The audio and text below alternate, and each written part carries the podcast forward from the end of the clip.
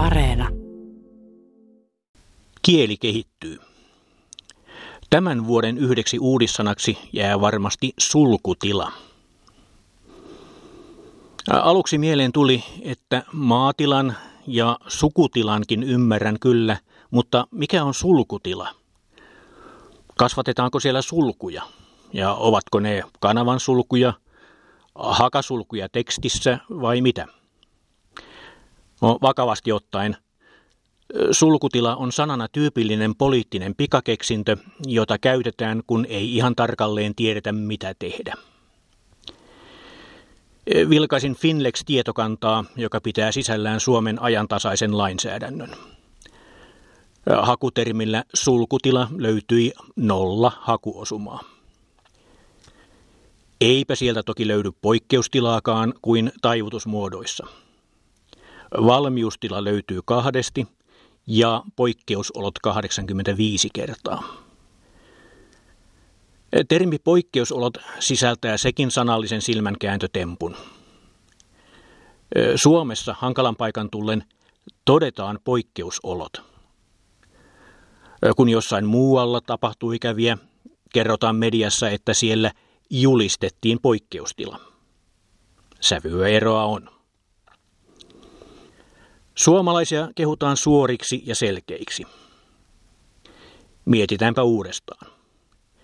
Meillähän juuri sanotaan yhtä ja tarkoitetaan toista. Tai kehitetään sanoja, joilla ei ole mitään ymmärrettävää sisältöä. Tiloista puheen ollen. En vieläkään ymmärrä, mikä on tahtotila. Onko se tila, johon tahdotaan päästä, vai onko se mittari, jolla tahtomisen voimakkuutta arvioidaan?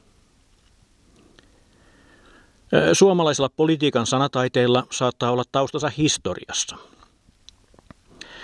Neuvostoliiton kanssa solmittiin aikoinaan sopimus ystävyydestä, yhteistyöstä ja avunannosta.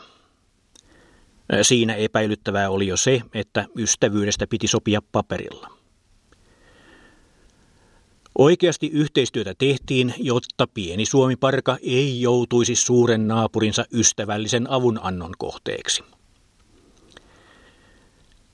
Kylmän sodan jälkeen epäselko Suomi on pesiytynyt etenkin talous- ja työelämään. Jokainen tietää jo, että YT eli yhteistoimintaneuvottelut tarkoittavat juuri päinvastaista kuin sanat yhteinen ja toiminta. Useimmiten YTiden jälkeen yhteiset tiet eroavat ja toimintaa ajetaan alas. Huvittavinta on, että tämä sanakikkailu niellään myös media-alalla, jossa liiketoiminnan pitäisi perustua siihen, että tärkeistä asioista kerrotaan ihmisille ymmärrettävästi. Melkein yhtä epäilyttäviä kuin yhteistoiminta ovat termit kilpailukyky ja rakenteelliset uudistukset. Kilpailukyky on sanana sukua ystävyydelle, yhteistyölle ja avunannolle. Kilpailukyvystäkin on kirjoitettu sopimuksia paperille. Kilpailukyvyn idea ei ole, että kaikki kilpailisivat samoilla välineillä ja säännöillä – sen idea on George Orwellin kuuluisan eläinten vallankumousromaanin mukaisesti, että kaikkien tasa-arvossa toiset ovat tasa-arvoisempia kuin toiset. Kilpailukyvystä sovittaessa työn myyjän eli työntekijän tehtävä on yleensä heikentää omaa tasa-arvoaan työn ostajan eli työnantajan tasa-arvon hyväksi. Poliittisten kiertoilmaisujen historia on pelottava. Se liittyy erityisesti totalitaarisiin järjestelmiin ja diktatuureihin. Natsi-Saksassa SS eli Schutzstaffel tappoi keskitysleireillä ihmisiä. Tappaminen perusteltiin ilmaisulla Endlösung eli lopullinen ratkaisu. Sitä toteuttanut Schutzstaffel suomentuu muotoon suojelujoukko. Yhtä harhauttavaa oli kielenkäyttö kommunismia tavoitelleissa yhteiskunnissa. Sopeuttaminen ja vapauttaminen olivat kunnianosoituksia, joiden kohteeksi oli parempi siellä olla päätymättä. Koronakriisin aikana on vahvistunut käsitys, että perustuslakimmekin on kirjoitettu eräänlaisella epäselko Suomella. On mielenkiintoista, että perustuslaissa käytetään ulkopolitiikan johtamisesta ja poikkeusolojen toteamisesta YT-prosessiin viittaavaa määrittelyä yhteistoiminnassa. Sitä ei ole määritelty, miten hallituksen ja presidentin pitäisi käydä YTensä. Suomen ulkopolitiikkaa johtaa presidentti yhteistoiminnassa valtioneuvoston kanssa – kun taas poikkeusolot toteaa valtioneuvosto pilkku yhteistoiminnassa tasavallan presidentin kanssa.